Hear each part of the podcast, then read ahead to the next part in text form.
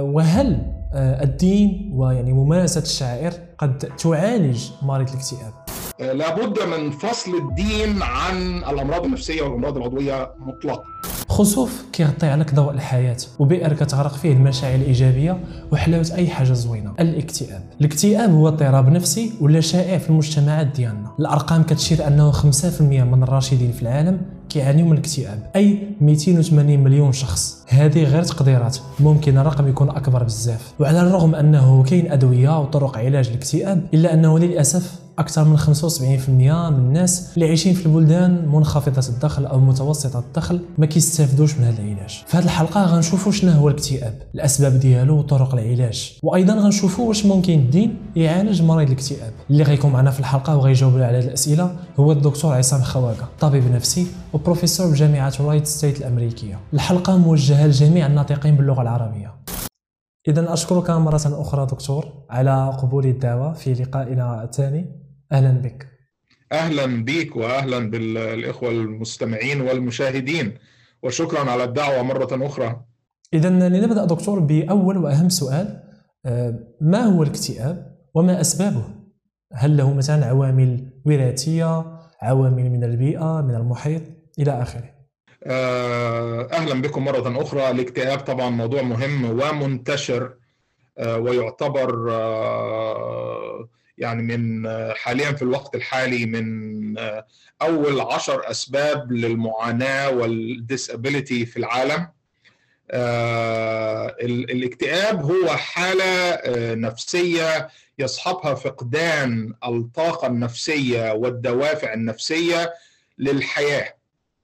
يعني أنت بيبقى جسمك آه، عضلاتك حركاتك سليمة جدا ولكن الدافع النفسي اللي بيدي بيديك الطاقة إنك تستيقظ في الصباح وتعيش حياتك وتستمتع بحياتك بتفقد آه هذا الدافع. فبيصاحبه حالة من المزاج السوداوي المزاج الكئيب آه بيصحبه فقدان الطاقة النفسية بيصحبه فقدان الاهتمام بالأشياء اضطرابات في المزاج. آه، أحيانا بيكون في عدم رغبة في الحياة عدم رغبة في في الاستمتاع بأي شيء الانعزال عن آه، العالم المحيط بيك آه، أفكار سوداوية آه، أفكار انتحارية. اضطراب في وظائف الجسم العضوية مثل النوم مثل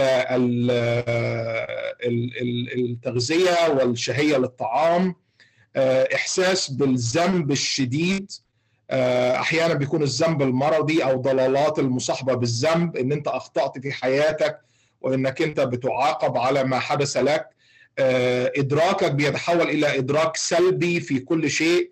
في اي شيء إيجابي بيتحول بتاخد آه، منطقه السلبي بتخاف زيادة عن اللزوم ممكن تخاف على المحيطين بيك. بيصل الاكتئاب أحيانا إلى الاكتئاب المصاحب بالضلالات. في ناس بتحس إن هي تقترب من الموت في ناس بتحس إن الحياة بتقترب من الانتهاء آه، في ناس بتسمع آه، أصوات تقول لهم إن لا فائدة من الحياة إن أنت ميت على أي حال إن لا أمل في الحياة. آه، فالحالة المزاجية كلها بتضطرب وبتنزل إلى درجة الصفر وإلى ما تحت الصفر أحيانا.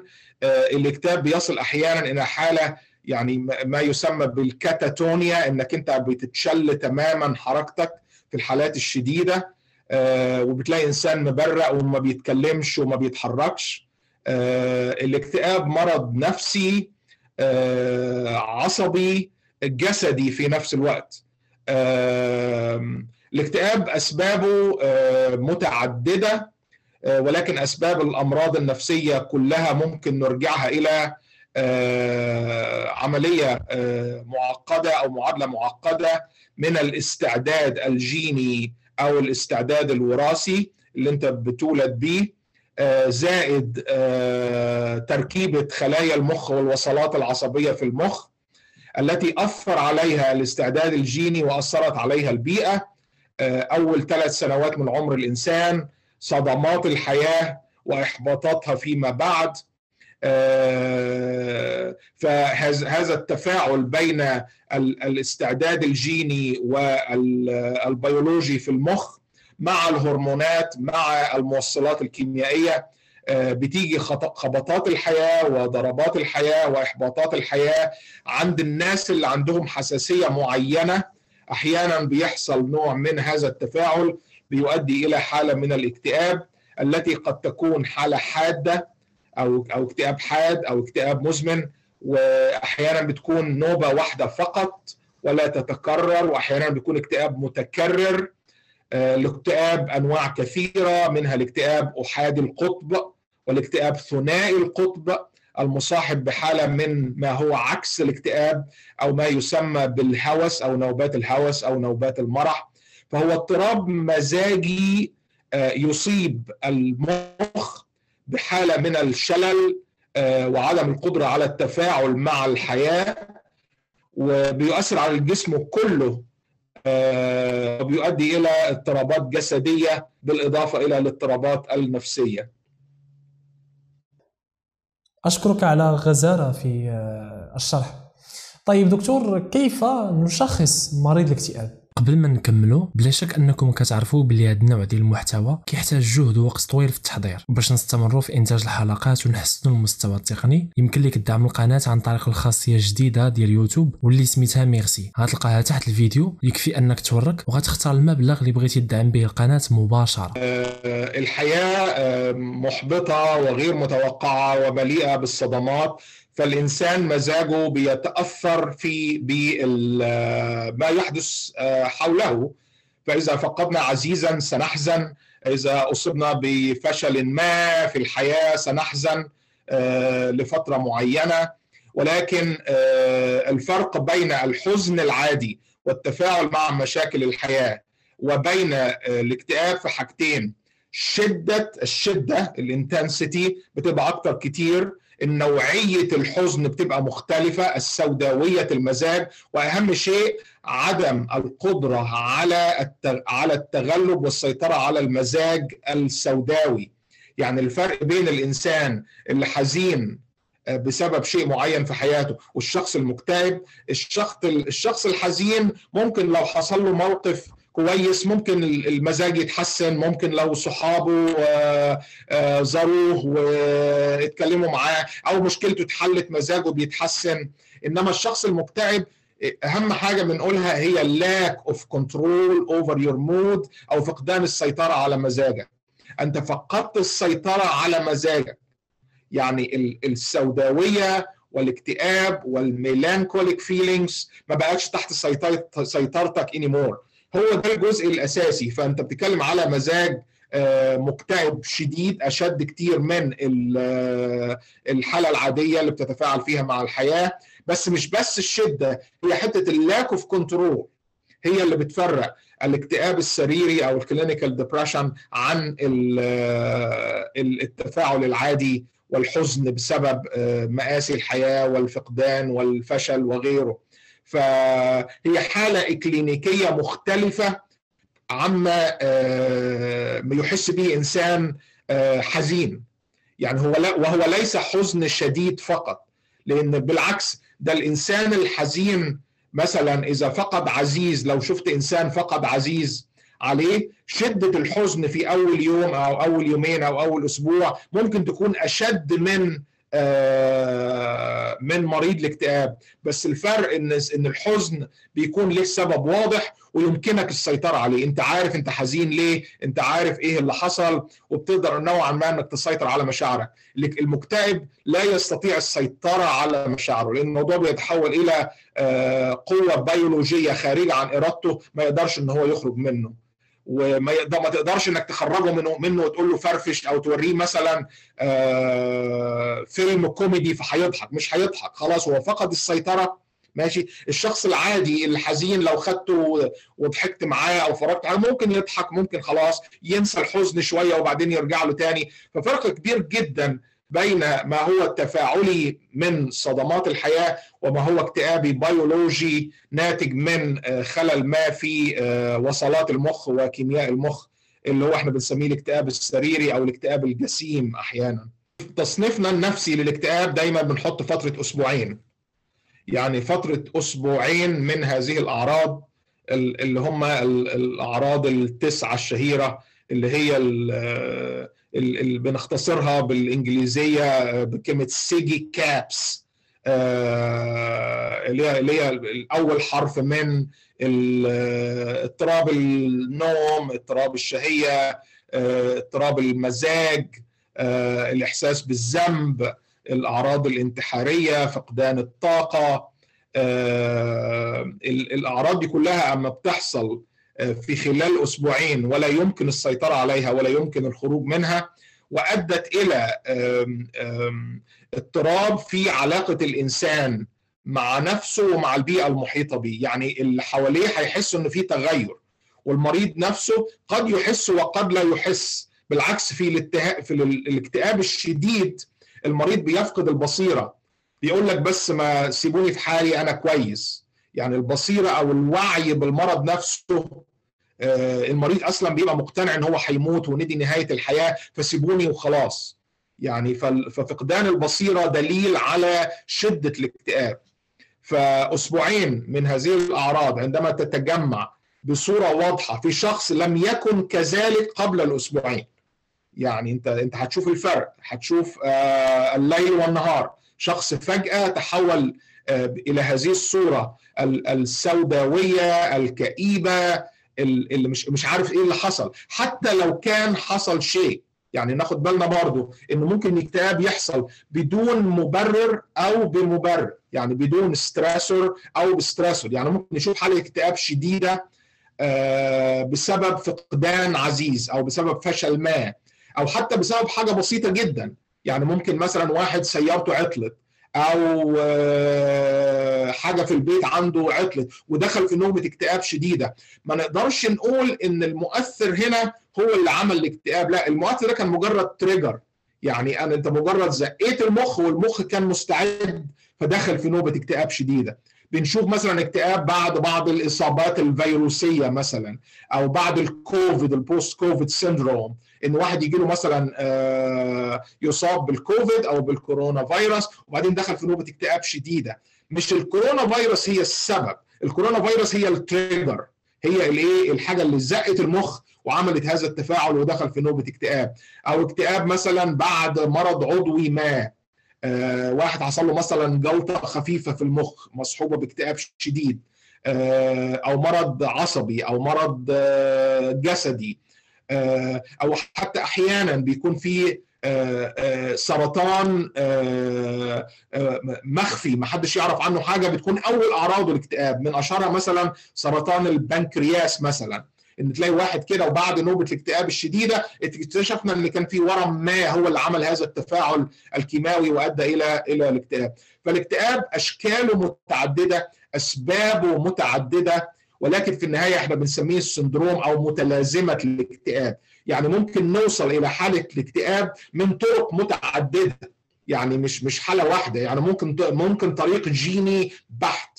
بتلاقي مثلا طفل عنده 12 سنة ما فيش في حياته أي مشاكل خالص ودخل في نوبة اكتئاب شديدة أو نوبة حتى حالة من الكاتاتونيا. وبعدين تيجي تقول ما حصلش حاجة خالص ده الطفل كويس وحياته كويسة وشاب في مقتبل عمره وتسأل عن التاريخ المرضي يقول لك آه ده والده كان عنده اكتئاب ده والدته حاولت الانتحار ده جدته كده. فهنا العامل الجيني آه بيبقى قوي. الموديل اللي بيفسر لنا الحاجات دي أو أقرب موديل بنسميه ال stress diathesis model هي معادلة.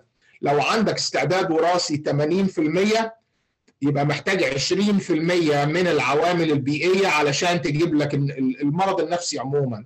لو ما عندكش استعداد وراثي قوي استعدادك الوراثي 20% لو عندك الظروف البيئيه 80% أثرت عليك ممكن إن هي تدخلك في نوبه اكتئاب يعني عندك العوامل الاستعداد الوراثي مع العوامل البيئيه نسبة دي زائد دي تساوي ال 100% ده بنسميه stress diathesis model diathesis يعني الاستعداد أو ال vulnerability أو ال heritability مع ال stress بتاع الحياة تحطهم على بعض تدخلك في نوبة اكتئاب أو في نوبة قلق أو في حالة من الفصام أو في أي مرض نفسي آخر.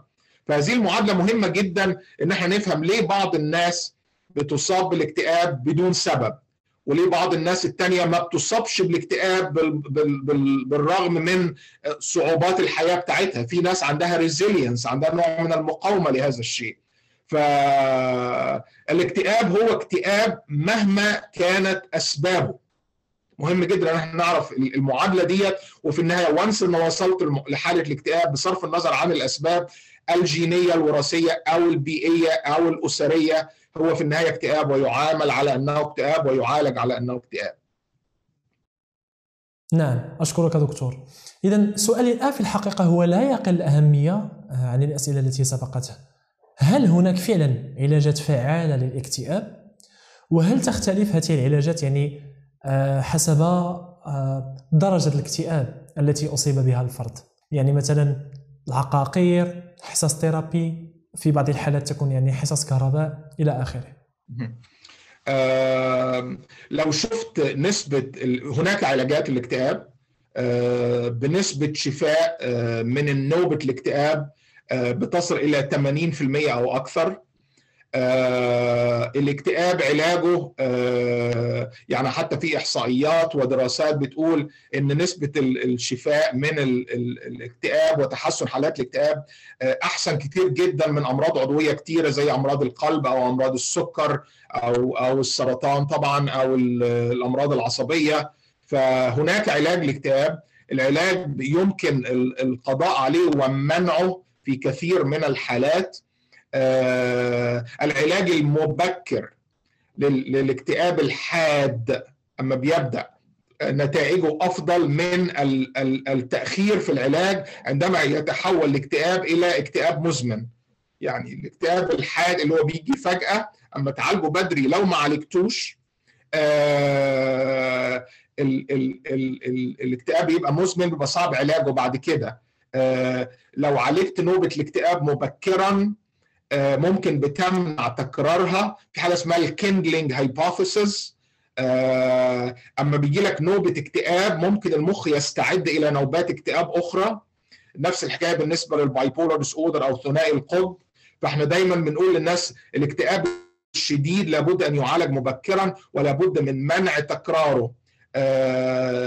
في إحصائيات بتقول إنك أنت لو جالك نوبة اكتئاب واحدة نسبة تكرارها 50% لو جالك نوبتين اكتئاب نسبة تكرارهم 70% لو جالك ثلاث نوبات اكتئاب شديدة وما تعالجوش بتبقى نسبة تكرارها وحدوثها مبكرا بتصل إلى 90 أو 100% بيتكرر الاكتئاب فلا بد من علاجه مبكرا لمنعه من الريكارنس إحنا بنسميه العلاجات العلاجات النفسية عموما عندنا علاجات دوائية وعلاجات نفسية بالعلاج النفسي الكلامي والعلاج بال neuromodulation أو إنك أنت بتشتغل على المخ بأجهزة معينة أو بطريقة معينة.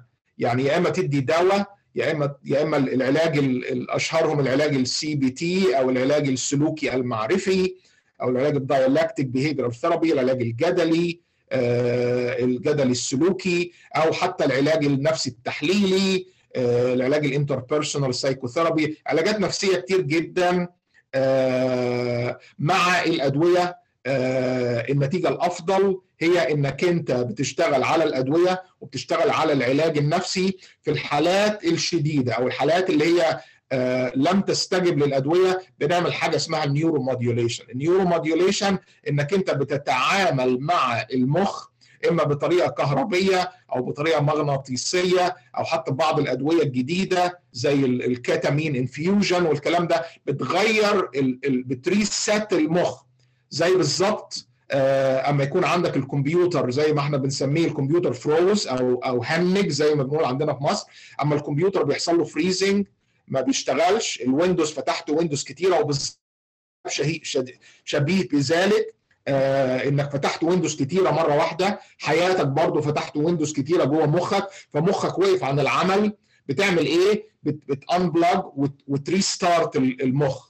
أما when you restart المخ ده آه في أكتر من طريقة إنك أنت restart المخ. يا إما بالكهرباء حاجة اسمها ال electroshock treatment أو العلاج إنك أنت بت induce نوبة صرع. خفيفة تحت تأثير مخدر عام بت reset المخ بالظبط زي ما تكون طفيت الكمبيوتر وشغلته مرة ثانية reset الكمبيوتر. في حاجة اسمها transcranial magnetic stimulation بت stimulate المخ بمغناطيس قوي من بره في بعض ال infusions بتدي حاجة زي ال ketamine infusion أو ال esketamine الحاجات دي كلها بتعمل يسموها neuromodulation دي دي حاجات بتشتغل مش على ال neurotransmitters المعروفة. اللي هم الثلاثه الشهيرين اللي هم إيه؟ الموصلات العصبية الكيميائية اللي بيحصل بيبقى فيها بعض الخلل في الاكتئاب. أما بنشتغل عليها بيتصلح هذا الخلل في التوصيلات العصبية في المخ عن طريق الأدوية النفسية. الثلاث أدوية الشهي الثلاث موصلات الشهيرة للأدوية النفسية بتشتغل عليهم اللي هو موصل السيروتونين أو بنسميه السيروتونين موصل ال norepinephrine أو النور ادرينالين وموصل الدوبامين. الثلاثه دول معظم الأدوية الأدوية الاكتئاب التقليدية الكلاسيكية بتشتغل على واحد أو اثنين أو ثلاثة من هذه الموصلات ال neurotransmitters أشهرهم اللي بيشتغلوا على السيروتونين بيشتغلوا على موصل واحد بس. مثل مثلا السيرترالين أو الفلوكسيتين أو ال paroxetine وبعدين في حاجة اسمها dual acting يعني مضاد للاكتئاب واسع المفعول. بيشتغل على اثنين أو بيشتغل على ثلاثة فزي مثلا حاجة الادويه القديمة ال tricyclic antidepressants أو ال duloxetine أو ال venlafaxine. الأدوية دي كلها بتشتغل على أكثر من موصل في نفس الوقت. وفي أدوية تانية أحيانا بنضيفها في وجود مثلا بعض الضلالات أو الهلاوس بنضيف المضادات الذهان الحديثة بتضاف. الكثير جدا من حالات الاكتئاب الشديدة قد تحتاج إلى دواء أو دوايين أو ثلاثة أدوية. فنصيحتي للناس إن هم يعني ما ما تتخضش أو ما لا تصدم. لو الدكتور كتب لك دواء وأضاف دواء تاني وأضاف دواء ثالث لانك انت الادويه بتكمل بعضها. ولو الدكتور متخصص وعارف هو بيعمل إيه في بعض مضادات الاكتئاب بعض المرضى لا يستجيبوا لمضاد واحد محتاجين دوايين أو ثلاثة لفترة لفترة معينة. فالخلل اللي حاصل في المخ ده محتاجين نعالجه محتاجين نعالجه بسرعة ومحتاجين ن reset المخ بحيث إن هو الإنسان يخرج من هذه الحالة. العلاج النفسي الكلامي اللي هو ال psychotherapy اللي بتقعد مع معالج نفسي أو مع طبيب نفسي بيساعد مع الأدوية أو في الحالات الخفيفة ممكن لو أنت هتستجيب بدون على حاجة اسمها ال cognitions اللي موجودة. ال cognitive distortions اللي هي التشوهات المعرفية أو التشوهات الإدراكية. إنك أنت لو أنت إدراكك للحياة في بعض الأخطاء. كلنا عندنا بطبعنا بسبب مشاكل الطفولة بسبب الصدمات اللي حصلت لنا من وإحنا صغيرين بسبب الأفكار المحفوظة سلفا حاجة اسمها ال core belief system معتقداتنا اللي اتزرعت فينا وإحنا صغيرين أحيانا بتكون سلبية أحيانا بتكون خاطئة. معتقداتنا عن نفسنا. إن أنا مثلا حد اتقال له هو صغير إن أنت إنسان فاشل أو إن أنت مش هتنفع. أو أو أو دايما هيحصل لك مصيبة أو المعتقدات الخاطئة إن أنت دايما كده وراك الكوارث. في حاجة هتحصل. لو المعتقدات دي اللي إحنا بنسميها core beliefs مزروعة جوه الإنسان على طول بيطلع منها بينتج منها حاجة اسمها automatic thoughts اوتوماتيك ثوتس اللي هي أفكار تلقائية. بتلاقي مثلا الإنسان اللي اتقال له هو صغير إنك أنت فاشل أو هتفشل دايما أو دايما بتغلط. أو دايما ما بتعملش الحاجة الصح. الطفل الصغير اللي اتقال له الكلام ده أما بيكبر أول ما يحصل له مشكلة ما بيبقى تفكيره سلبي. المعتقدات الخاطئة اللي جوه دماغنا ديت بتنعكس وتصبح نبوءه ذاتية التحقيق. طريقة التفكير المشوهة الخاطئة اللي موجودة بدرجات متفاوتة عند الناس أحيانا في وجود العامل الوراثي بتمهد الطريق إلى نوبات اكتئاب عند حدوث صدمات للحياة، يعني هي دي بتبقى الأرض الخصبة اللي بيحصل صدمات الحياة. لو أنت عندك هذا الاستعداد سواء الاستعداد الوراثي أو الاستعداد النفسي ممكن أي حاجة تخبطك بيطلع كده زي نوع من ال ال الانفجار جوه مخك. كما تقول here we go again آه مرة ثانية أنا أنا عارف إن أنا فاشل anyway. فبتصبح نبوءة ذاتية التحقيق. مع تكرارها ومع وجود استعداد وراثي قد تؤدي عند بعض الناس إلى حالات اكتئاب متكررة فالمعالج النفسي بيشتغل على هذه المعتقدات الخاطئة ال automatic thoughts أو الأفكار التلقائية ال core belief system علشان الإنسان يبدأ يغير من طريقة إدراكه للأمور وهذا يساعده على تجنب الإصابة بالاكتئاب في المستقبل عندما يصاب بصدمات الحياة عندما تصدمه صدمات الحياة. اذا سؤالي الآن دكتور هو في الحقيقة سؤال الكثير من الناس خاصة الذين يعانون من هذا الاضطراب هل مرض الاكتئاب هو مرض مزمن؟ أي أن الفرد الذي يصاب بهذا الاضطراب سوف يعاني منه طيلة حياته وعليه أن يبقى تحت المراقبة وأن يأخذ الدواء طيلة حياته؟ أم أنها قد تكون لفترات لا تدوم طيلة الحياة؟ هو هو الأفضل عند وجود أعراض الاكتئاب لمدة أسبوعين أو أكثر. وتستمر في البقاء. الأفضل الذهاب إلى طبيب نفسي لفحص مبدئي وقد يحتاج الموضوع إلى بعض التحاليل والفحوصات الطبية. to rule out أو إن إحنا نقول إن ما فيش أسباب ما قد تكون أحد العوامل مثل مثلا الغدة الدرقية الغدة القذرية التحاليل الدم الكبد الكلى. الحاجات دي في البداية محتاج تروح يا إما لطبيب نفسي أو لطبيب عام حتى العمل إذا كنت أنت دي أول نوبه اكتئاب تجي لك محتاج إن إحنا نبدأ بطبيب نفسي. الطبيب النفسي هو المفروض إن هو هيشخص الحالة إذا كانت أي نوع من الاكتئاب وهيعمل لك حاجة اسمها خطة العلاج. يعني بنعمل حاجة اسمها treatment plan ال treatment plan الأفضل إنها تيجي من طبيب متخصص بيقول لك والله اولا أنت عندك اكتئاب ولا لأ؟ نمرة اثنين شدة الاكتئاب ده إيه؟ نمرة ثلاثة هل في عوامل أخرى طبية موجودة آه قد يكون لها تأثير أو قد تكون محتاجة علاج؟ آه اكتشفتها بالصدفة اكتشفت إن السكر عندك عالي أو اكتشفت إن الغدة الدرقية ضعيفة فتتعالج هذه الأمور. آه وبعدين الدكتور هيقول لك نبدأ بالأدوية ولا نبدأ بالعلاج النفسي؟ ولا نبدأ بالصدمات الكهربية ولا نبدأ بالتحفيز المغناطيسي؟ يعني أعتقد أنت محتاج هيئة ما أو إنسان ذو خبرة يبدأ بخطة العلاج ويقول لك والله الأفضل هذا. في بعض الأحيان الدكتور ممكن يقول لك هنبدأ بالأدوية الأول آه وفي نفس الوقت خد ميعاد مع أخصائي نفسي أو إن إحنا ممكن نبدأ بالأدوية وبعدين آه بعد تحسن الحالة لأن العلاج النفسي محتاج تعاون بين المريض وبين المعالج النفسي فعندما تتحسن الأعراض بعد شهر أو شهرين ممكن تبدأ العلاج النفسي فيما بعد. آه أو ان الدكتور يقول لك لا ده الاكتئاب ده شديد والأفضل أن نبدأ بالشوك تريتمنت لو الاكتئاب مثلا شل حياتك تماما يقول لك لا والله الأفضل إن إحنا نبدأ بال shock treatment أو ناخد أدوية فترة وبعدين نبدأ نخلي ال shock treatment بعد شوية. فالخطة العلاج لابد ان يحددها طبيب نفسي. آه ثم بعد ذلك تتفرع وتشوف إيه اللي هيحصل بعد كده. آه خلي بالك إن عندنا 3 phases أو ثلاث مراحل آه للعلاج. نمرة واحد العلاج الحاد. يعني أنت عندك اكتئاب عايزين نقضي على الأعراض أو نسيطر على الأعراض. ده بيسموها إيه؟ بيسموها acute treatment للعلاج الحاد. وبعدين عندنا حاجة اسمها continuation treatment. يعني الاستمرار في العلاج يعني let's say إنك مثلا اتحسنت بعد ثلاث شهور.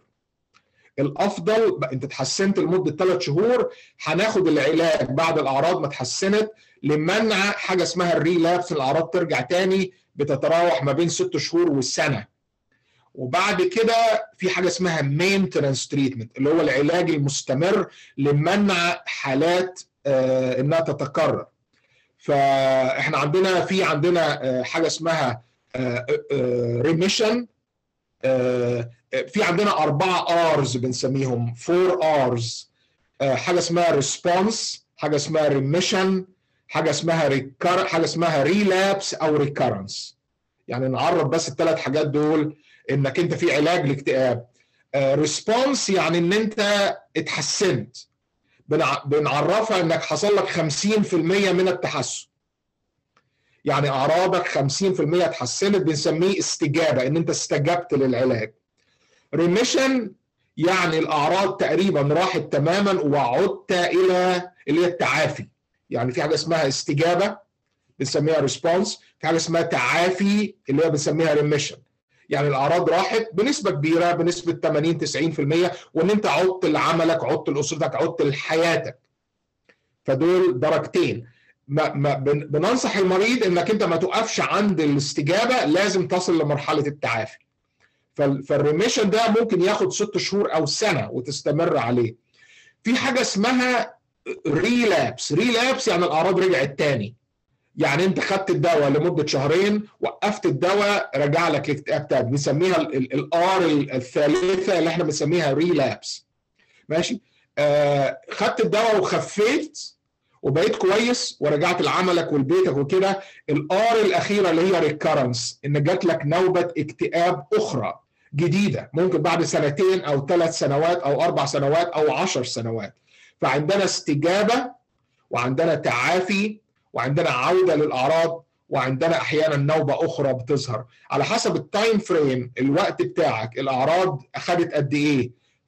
لازم الناس تعرف إن الاكتئاب مرض قد يكون متكرر. فافترضنا مثلا إن في واحد استجاب كويس ثم وصل لمرحلة التعافي وما حصلوش أي عودة للأعراض وبقاله سنة بياخد العلاج. بيقعد مع الدكتور ويسأل الدكتور إلى متى سأستمر على العلاج. الإجابة هنا هنا بتتوقف على how high is the risk of recurrence. ال recurrence العودة النوبات الأخرى. أنت عندك risk عالي ولا لأ؟ لو أنت عندك نوبة واحدة لو أنت عندك نوبة اكتئاب واحدة كانت واضح إن أسبابها بيئية بنسبة كبيرة. وما عندكش أي عوامل وراثية ما فيش تاريخ عائلي للاكتئاب. ممكن أقول لك إنك بعد سنة ست شهور لسنة ممكن توقف العلاج بالتدريج ثم تنتظر ماذا سيحدث. ممكن ما تجيلكش نوبة تانية. لو جات لك نوبة تانية أنا بقول للمريض بتاعي كده لو جات لك لو خلاص أنت بعد سنة وبقيت كويس ورجعت لحياتك آه بس راقب أعراضك بدقة والناس اللي حواليك تراقبك. لو جات لك نوبة تانية بعد خمس سنين بعد ثلاث سنين بعد عشر سنوات خلي بالك تعالى لي بسرعة. في أول أسبوعين وقول لي أنا جات لي نفس الأعراض بتاعت النوبة الأولى بناخد دواء يبقى دي النوبة الثانية آه لكن مريض آخر عنده تاريخ عائلي قوي للاكتئاب أو الحالة كانت شديدة جدا والحالة حدثت بدون مسببات بيئية. المريض ده ممكن أقول له في هذه الحالة نسبة خطوره تكرار الحالة ال risk of recurrence في حالتك عالي جدا. لانك عندك high rate of of of recurrence متوقع. أقول له استمر على الدواء فترة اطول. انت هتقول لي طب إزاي استمر على الدواء وأنا ما عنديش اي اعراض؟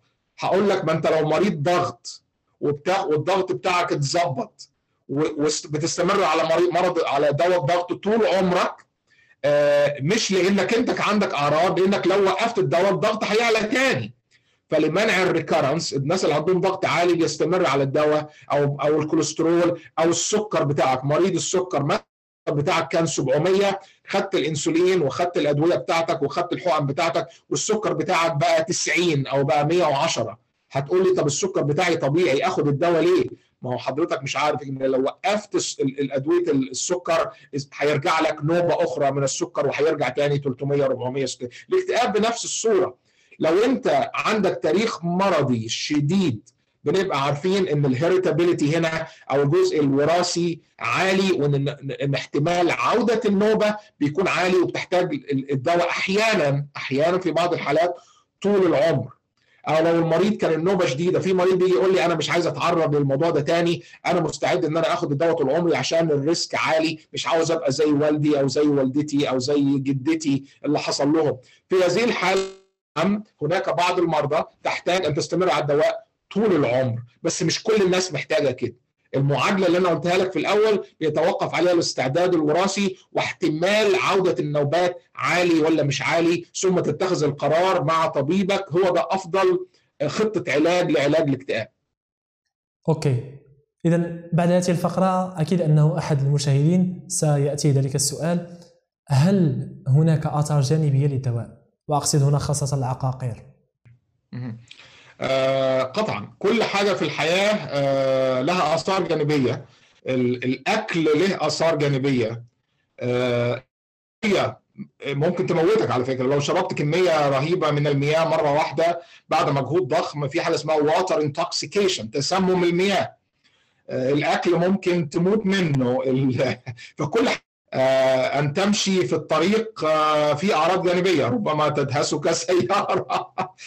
ف الناس اللي بتترعب من الأعراض الجانبية من الدواء محتاجين بس الأدوية ليست خطيرة. عندما توصف بطريقة دقيقة وطريقة صحيحة آه هناك بعض الأدوية بتسبب نوع من الخمول والنوم إلى النعاس. وعلى العكس ذلك هناك بعض الأدوية الأخرى بتسبب نوع من النشاط وعدم القدرة على النوم. فإحنا ممكن نحط أدوية الاكتئاب من ناحية إن هي في أدوية اكتئاب محفزة أو منشطة وأدوية اكتئاب مهدئة وفي أدوية في النص. الدكتور بيختار على حسب أعراضك. لو أنت عندك بتميل إلى فقدان الطاقة والنوم الكتير وعدم الرغبة في عمل أي شيء محتاج دواء محفز.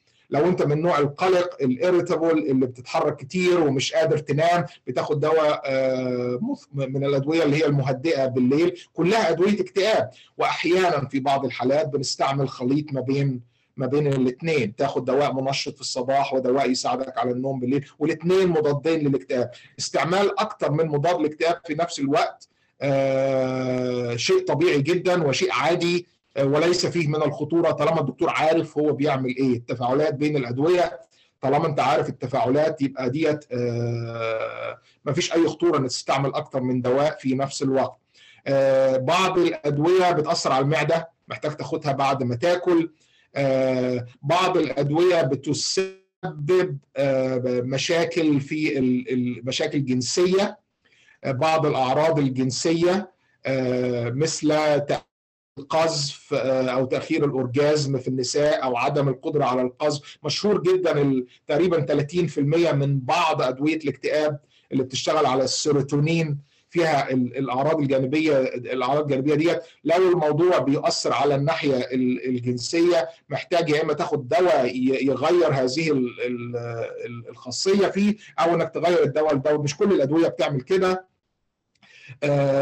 بعض أدوية الاكتئاب في ناس حساسة لها عندها حساسية وممكن يحصل لك راش منها أو أي عرض آه آه جلدي منها محتاج الدواء يتوقف.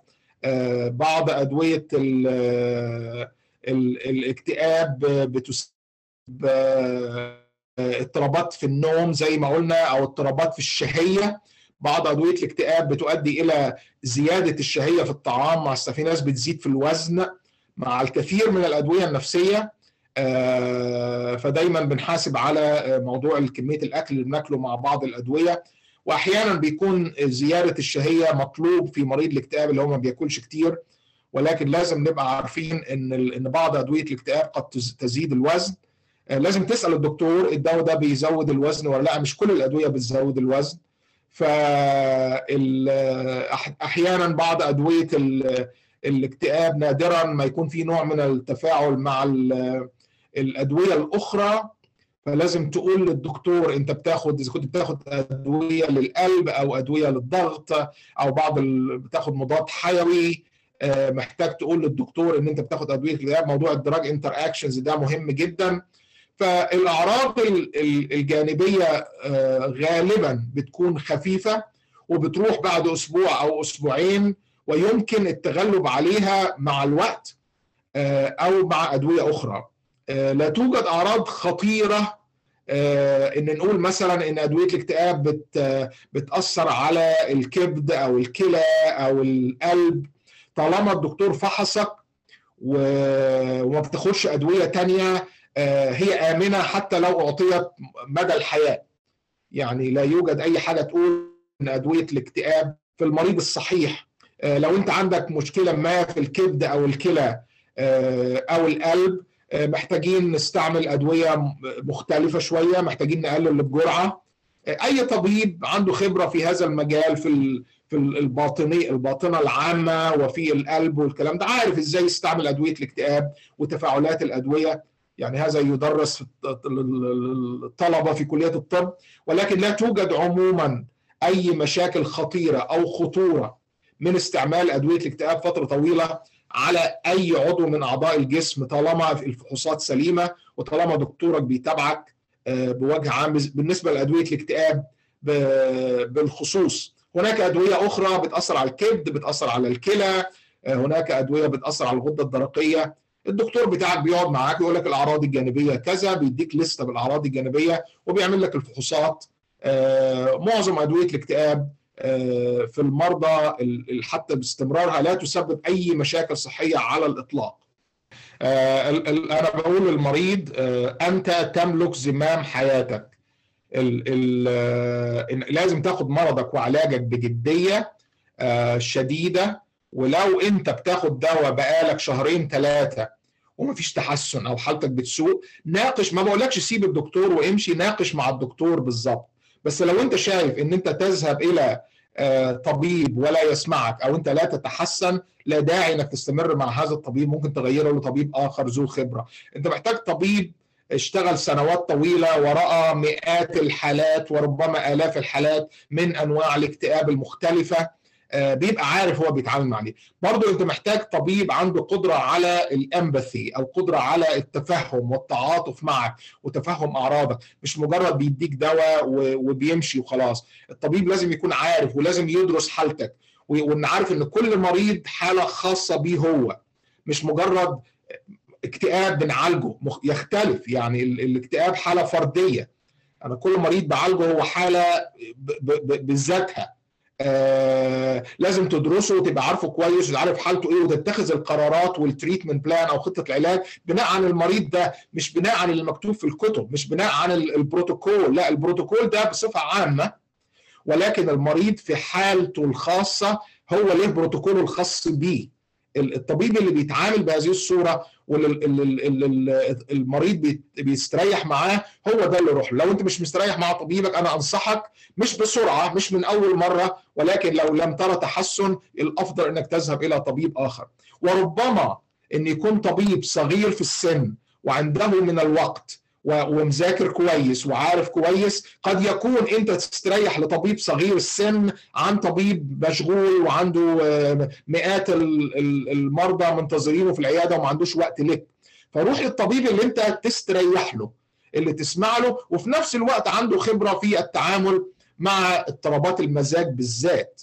يعني في تخصص اسمه ال mood disorder الناس دي بتبقى عارفة هي بتعمل إيه. مش مجرد طبيب عام بتاع كل حاجة. الطبيب العام اللي عنده خبرة في هذا المجال روح له. لو هناك أطباء كثيرين أطباء ممتازين في هذا المجال اختار الطبيب التي ترتاح له واللي هتشوف منه نتيجة.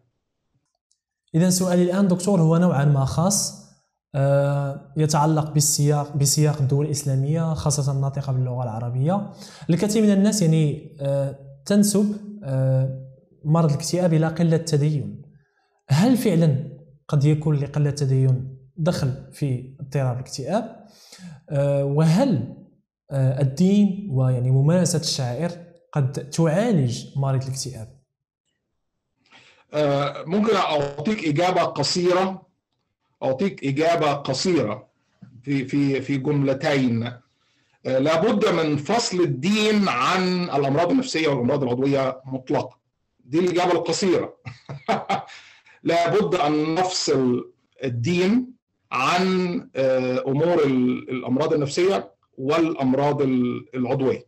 دي أمراض بتصيب المؤمن والكافر وكل الأديان وكل ال... ده مرض مرض.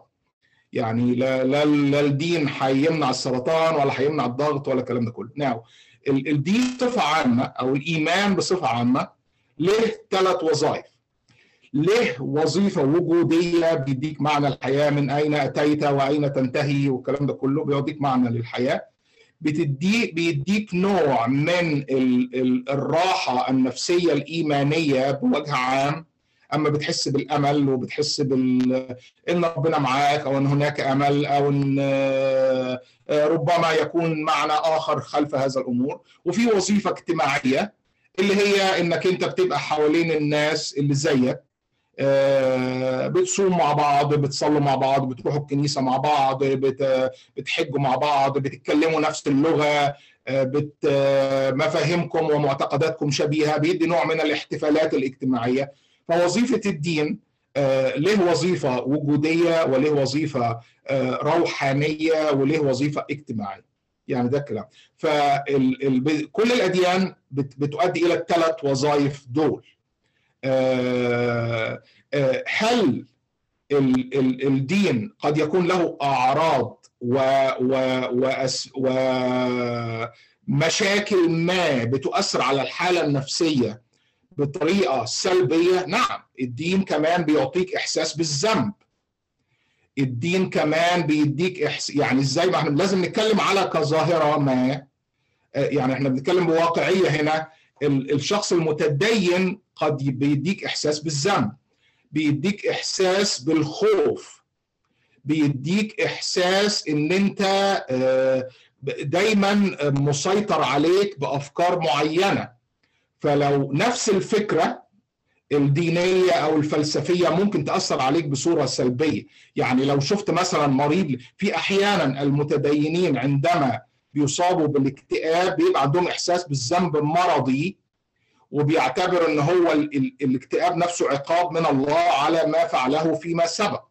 يعني يعني ده الكلام ده الإحساس بالذنب. بالعكس ده الإحساس بالذنب أو ال delusional guilt الندم والذنب والإحساس إن الإنسان هيعاقب. وده بيأخر أحيانا إن هو الإنسان يذهب للعلاج. بسبب هذا الضلالات المرضية الإحساس بالذنب اللي بنسميها الديليوجنال جيلت أو لوم الذات أو لوم النفس أو حساب إحساس إن ربنا بيعاقبه. آه بالعكس ده في ناس بتأذي نفسها ده في ناس بتصل لمرحلة الضلالات إن هو لازم يموت نفسه علشان ي purify himself عشان يغسل خطيئته مثلا. يعني الكلام ده أحيانا في البتاع. ده إحنا بنشوف ناس آه بسبب الدين إن هو ممكن يفقع عينه مثلا حالات الاكتئاب الشديد أو الاكتئاب الضلالي. ده إحنا شفنا ناس قطعوا عضوهم الذكري مثلا في الاكتئاب الضلالي لأن حاسس إن هو أخطأ في حق ربنا إن هو عمل شيء ما إن هو مارس العادة السرية مثلا. فمع وجود الضلالات علشان يعاقب نفسه علشان ينظف نفسه بيقطع عضو الذكري. أو إن هو يحاول إن هو ي... يعني كل الكلام ده فنفس الشيء اللي ممكن يكون كويس جدا وبيساعد الناس ممكن يكون أحد الأسباب اللي بتخلي الناس عندما تدخل في اكتئاب بيدخلوا في ضلالات محورها الذنب والعقاب والخوف من من من العقاب والكلام ده كله. فأنا رأيي الشخصي لابد من فصل الدين آه لو سمحتم يعني رجاء لكل المستمعين والمشاهدين. المرض مرض. لن تستطيع أن تعالج الإنسان اللي دخل في نوبه اكتئاب شديدة بإنك تقول له اقرأ كتابك المقدس وصلي كتير أو إنك أنت تلومه. المأساة الكبرى إنك تلوم إنسان على الاكتئاب اللي إحنا ذكرنا وشرحنا أسبابه المتعددة اللي في كثير من الأحوال بتكون أسباب وراثية جينية لا سيطرة له عليها. انك تيجي تقول له إن أنت مكتئب أنت بس قرب من ربنا وبعدك عن ربنا هو اللي سبب لك الاكتئاب. لابد من فصل كل الأمور الإيمانية يا جماعة عن الحالات المرضية. لأن إحنا بنؤدي إلى مآسي وتأخير في العلاج وعلاجات خاطئة وبنؤدي إلى الناس إلى شلل في حياتهم ومحاولات انتحار ومآسي ومعاناة شديدة جدا بسبب الناس بتخلص بتخلط ما بين ما هو إيماني وما هو جسدي وما هو وما هو مرضي. كل اللي الناس محتاجة تساعده إن هي تتفهم طبيعة هذا المرض. يعني تفهم طبيعة هذا المرض. قول قول للمريض حتى إن إن ربنا خلق العلاج نفسه. إن ربنا هو اللي هيساعدك إنك تتعالج. إن الذهاب للطبيب ده جزء ربنا عايزك تخف. يعني حتى لو عاوز تستعمل اللغة الإيمانية الدينية في اللي إحنا بنتكلم كتير في لغتنا وفي حواراتنا المجتمعية استعملها بالطريقة الصح ما تستعملهاش بالطريقة الخطأ ما تستعملهاش بلوم المريض ما تستعملهاش ب... ب... بتفسير تفسير سحري. مش كده وبس؟ أو إنك تقول للمريض إن أنت صابتك عين أو إنك أنت اتحسدت أو إنك أنت بس علشان بعدت عن ربنا شوية أو عشان أنت بطلت تصلي. ده هو بطل يصلي بسبب الاكتئاب. انت انت إنت بتخلط ما بين السبب والنتيجة هنا. يعني بالعكس ده في ناس بتبقى متدينة جدا واي أول ما بيصاب بالاكتئاب أحيانا هو ما عندوش أي قدرة إن هو يعمل أي حاجة من الحاجات اللي بيعملها قبل كده سواء كانت أمور اجتماعية أو دينية أو كلام من ده كله. أنا باختصار زي ما قلت لك يبد لابد أن نفصل ما هو ديني عن ما هو طبي. من من يعني نفصل الاثنين. ولو عاوزين نستعمل لغتنا وثقافتنا الدينية أو الإيمانية. بكل الأديان لابد أن نستعملها بالطريقة الصحيحة اللي تساعد المريض على الشفاء بدل ما نزرع فيه الإحساس بالذنب والعار والخطأ نزود الاكتئاب اللي عنده وقد ندفعه إلى إن هو يعاقب نفسه بالانتحار. وفي حالات كتيرة جدا اللي, الناس مش قادرة تتفهم المريض. خلي بالك إن الانتحار بيأتي في في في وجود يعني قمة السوداوية في التفكير بيصحبها حاجتين. هقولها بالإنجليزي معلش. the extreme sense of hopelessness فقدان الأمل في الحياة و extreme sense of rejection لفظ الناس لك. لما الانتحار انت بتتكلم إيه اللي بيحصل في في في عقل الإنسان قبل ما ينتحر؟ الساعة. أو الساعتين أو الثلاث ساعات أو الثلاث أيام قبل الانتحار بيصل لمرحلة من اليأس الكامل. مفيش أي أمل. والتغييرات اللي بتحصل في المخ بتدي له هذا الإحساس باليأس الكامل وإحساس إن هو ملوش لازمة في الحياة إن هو عبء على الآخرين إن هو ملوش لازمة إن هو خلاص حياته زي عدمها وبيصل لمرحلة الانتحار. المريض اللي بيلاقي إن في ناس محتاجاه وتقول له إحنا عايزينك تبقى كويس وإن إحنا بنحبك وإن إحنا هنساعدك على العلاج وهنساعدك على الكذا وإن في ناس وإنك تقول للمريض ده كان في واحد مريض عنده اكتئاب زيك وخف وبقى كويس بس بالعلاج واستمر على العلاج. أما بيحس الناس واقفين جنبه الناس بتخاف كمان إن الحديث عن الانتحار يؤدي إلى أعراض انتحارية. الكلام ده أكبر خطأ ممكن يفكر فيه الإنسان. لابد أن نسأل الناس إذا كان عندهم أفكار انتحارية ولا لأ. لا تخجل إنك تسأل واحد قريب منك.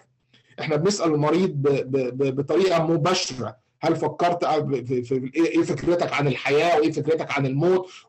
المريض أما بيبقى فيه عارف إن في حد حاسس بيه وحاسس بأفكاره الانتحارية بالعكس ده ده ممكن إن هو يقلع عن إن هو ي ي ي ي عن موضوع الانتحار. بل بل إنه إنهم وجدوا أن الكثيرين من الناس اللي انتحروا فعلا ماشي في خلال الشهر اللي قبل الانتحار تواصلوا مع ناس معينة علشان يقولوا لهم اللي جواهم والناس اهملوا هذا المشكلة. يعني هو كلم دكتوره وما قدرش يقول له بالظبط اللي بيحصل أو ممكن يكون كلم أبوه أو كلم أمه. كان محتاج حد ينشله وما حدش نشله. يعني في في دراسة بتقول إن إن الناس اللي انتحروا في خلال ال ال ال الأسابيع أو الأيام اللي سبقت الانتحار حاولوا يبحثوا عن النجاة والناس أهملوهم.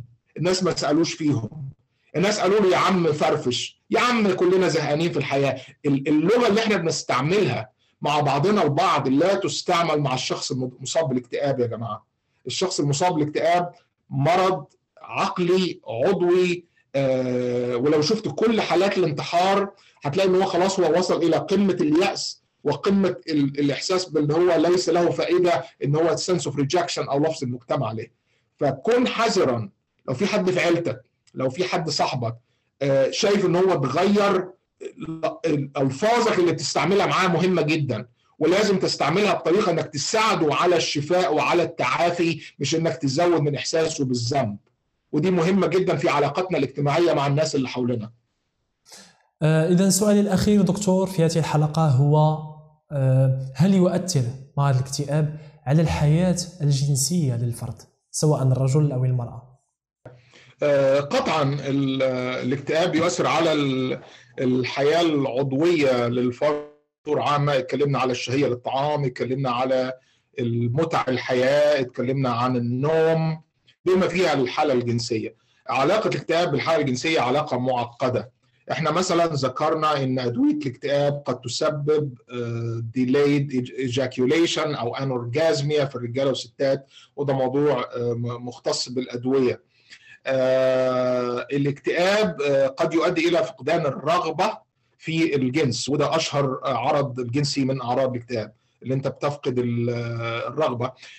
على العكس من ذلك على فكرة إن الشخص المكتئب ربما ينغمس في الجنس أكتر لأنه بيحاول أن يجد متعة ما بسبب فقدانه متع الحياة. فممكن نلاقي الشيء وعكسه في نفس الوقت. يعني ممكن نلاقي إن الراجل المكتئب بسبب اكتئابه بيحاول إن هو يمارس العادة السرية كتير أو بيمارس الجنس كتير. أو أو لأنه عاوز ي... ي... الكآبة اللي عنده والسوداوية اللي عنده بيدور على أي متعة في الحياة. زي بالظبط ما بنشوف ان في بعض حالات الاكتئاب اللي إحنا بنسميه ال atypical depression إن الاكتئاب بيزود شهية الإنسان للطعام. بتلاقي انسان بياكل كتير وهو مكتئب. ناس كتير عارفة هذه الظاهرة إنك أنت وأنت مكتئب بتاكل أكتر. ف ولكن ال... الاكتئاب الشديد أو الاكتئاب ال melancholic بيصحبه. فقدان الرغبة في في ممارسة الجنس أو ال three phases بتاعة المراحل الناحية الجنسية أو إن هو فقدان ال erectile function أو القدرة على الانتصاب أو حتى مشاكل في ال orgasm بسبب الاكتئاب. بس مشاكل ال orgasm غالبا بيكون سببها يا إما نفسي يا إما سببها الأدوية اللي بيستعملها الإنسان. فربما نرى في في الاكتئاب قطعا. مشاكل مشاكل جنسية كثيرة والكثير من العلاقات الزوجية والمشاكل الزوجية والمشاكل العاطفية قد يكون سببها فعلا إن أحد الطرفين مصاب بالاكتئاب سواء الرجل أو المرأة. يعني المرأة فجأة اللي كانت حياتها الجنسية كويسة فجأة فقدت الرغبة أو لم تعد تتفاعل من الناحية الجنسية قد يكون هذا بسبب الاكتئاب أو بسبب أدوية الاكتئاب. فلابد أن نعي لذلك وأن فقدان الرغبة الجنسية فجأة بهذه الصورة لابد أن نعرف سببها إيه والاكتئاب أحد الأسباب التي قد تؤدي إلى ذلك. اذا سؤال إضافي دكتور ما سبب ارتفاع عدد حالات الاكتئاب يعني في السنوات الأخيرة؟ هل لأن التشخيص أصبح أفضل وبالتالي نشخص حالات أكثر أم أن الحداثة ويعني ضغوطات الحياة ال lifestyle الجديد الذي نعيشه فعلا تسبب في حالات أكثر من الاكتئاب. هو الاثنين مع بعض طبعا. زياده الوعي والتوعية بالتشخيص وزياده التشخيص. كمان ما يسمى اكتئاب في الوضع الحالي ال threshold أو الخط اللي نشخص فيه الاكتئاب أصبح أقل شوية مما كان يسمى اكتئاب في الماضي. فال criteria نفسها آه نزلنا الخط. يعني الخط نزل فأصبح تشخيص الاكتئاب يعني الوعي بالاكتئاب أكثر تشخيص الاكتئاب بسبب ال criteria الحالية. أصبح أكثر كمان ال ال الظروف اللي إحنا عايشين فيها ثقافيا الناس بقوا أقل رغبة أو أقل قدرة على التعامل مع ضغوطات الحياة عن المجتمع القروي بتاع زمان. الإحباطات الحياة أصبحت أكثر بسبب رفع سقف توقعات الناس. أنا دايما بقول إن الإحباط بيجي من رفع سقف التوقعات. الفرق بين سقف التوقعات وبين الإمكانيات بيؤدي إلى الإحباط. فالضغوط النفسية بتيجي إن توقعات الناس من خمسين سنة فاتت وبالذات في المجتمعات القروية أو المجتمعات القبلية البسيطة إنك أنت تاكل وتشرب وتتجوز وتنام وتزرع الأرض. فتوقعاتك كانت محدودة. ما كانش في حد مثلا من توقعاته إن هو يهاجر أو يسافر أو يبقى غني الكلام كان كله محدود. في الوقت الحالي مع السوشيال ميديا طبعا أنت بتقارن نفسك بالناس. وانفتحت على العالم كله. وسقف توقعات الناس زاد جدا. ولكن إمكانياتهم ما زادتش بنفس الصورة. فأنا علشان كده أنا بأنصح الناس لمنع إحباطات الحياة أو للتقليل من إحباطات الحياة قدامك حاجة من الاثنين قلل سقف توقعاتك من ناحية وارفع إمكانياتك على قد على قد ما تقدر. لما يقربوا من بعض الإحباط بيقل. ولكن طبعا المجتمعات الحديثة التي نعيشها الآن سقف التوقعات عالي مقارنتك بالناس عالي اطلاعك على العالم وما يحدث في العالم عالي ضغوطات الحياة أصبحت أعلى جدا. إحنا شفنا اللي حصل مع المشاكل الاقتصادية مع الكورونا واللي حصل الكلام من ده كله وأصبحت بتعرف أخبار العالم الحرب الروسية الأوكرانية وتأثيرها على الاقتصاد الخوف من المستقبل الخوف بايه اللي هيحصل بعد كده. فقطعا الجزء بتاع البيئة بتاع العوامل الخارجية في العصر الذي نعيشه الآن زاد تضاعف وربما أصبح يعني مضاعف عشرات المرات عما كان يعيشه أجدادنا من حوالي 50 سنة أو 100 سنة. فهذا طبعا يفسر لماذا زادت الاكتئاب مع زيادة التشخيص ولكن قطعا الحياة التي نعيشها الآن قد تدفع الناس اللي عندهم استعداد وراثي إلى الاكتئاب بصورة أسرع وبصورة أكبر من 100 سنة سبقت. حياة بسيطة جدا، حياة بسيطة جدا، علشان كده في هذه المجتمعات حدوث الاكتئاب بيكون غالبا لما اتكلمنا على ال stress diathesis model هل المجتمعات دي ما بيجيلهاش اكتئاب؟ بيجي لها اكتئاب طبعا بس هذه المجتمعات البسيطة الجزء الوراثي في الاكتئاب هيكون عالي جدا. يعني الجزء الجيني الاستعداد الوراثي. يعني لو واحد في هذا المجتمع البسيط الضغوط الحياة بسيطة السيمبل إن كل ما تتمناه إنك تسقي الغيط وت وت وتزرع القمح وتحصده وتاكل وتشرب فرحان جدا. أو تشتري جلابية جديدة أو هدوم جديدة وتربي اولادك وتتجوز وت ويبقى في أوضة لابنك في البيت عندك. الحياة البسيطة ديت كان أيضا يحدث فيها اكتئاب جسيم على فكرة. بسبب الاستعداد الوراثي. فالاستعداد الوراثي الجيني التطوري موجود في كافة المجتمعات. المريض اللي عند اللي بيجي له اكتئاب جسيم في هذا المجتمع هنعالجه برضه على إنه اكتئاب. آه بالعكس ده ممكن اكتئابه يكون أشد من الاكتئاب اللي بيحصل فيه بسبب الضغوط المجتمعية والبيئية اللي بتحصل في مجتمعات أخرى. فالأسباب قد تختلف والنسبة قد تختلف وتوزع الاكتئاب وأنواعه وأشكاله تختلف ولكن هو في النهاية اكتئاب ولابد أن يعالج كأنه حالة اكتئابية مرضية. إذا شكرا شكرا شكرا دكتور شكرا جزيلا على الشرح شكرا على التفصيل. كما توقعت يعني كان اللقاء جد مفيد وأتمنى أن يستفيد المشاهدون من هذا اللقاء ومن الأجوبة التي أعطيتنا إياها. أشكرك مرة أخرى.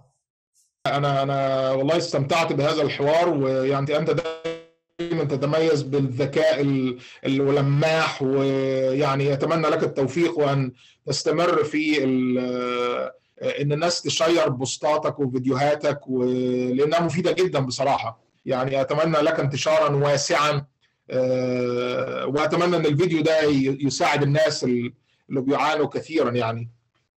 اذا شكرا اللي يتبعوا اللقاء حتى الآخر وشكرا للدكتور عصام خواجة شكرا لصديقي كريم تاج على الإضاءة والتصوير. غنخلي لكم الحساب الإنستغرام ديالو في صندوق الوصف. وشكرا جزيلا للناس اللي كيدعموا القناة سواء في PayPal أو في خاصية ميرسي. تهلاو في راسكم.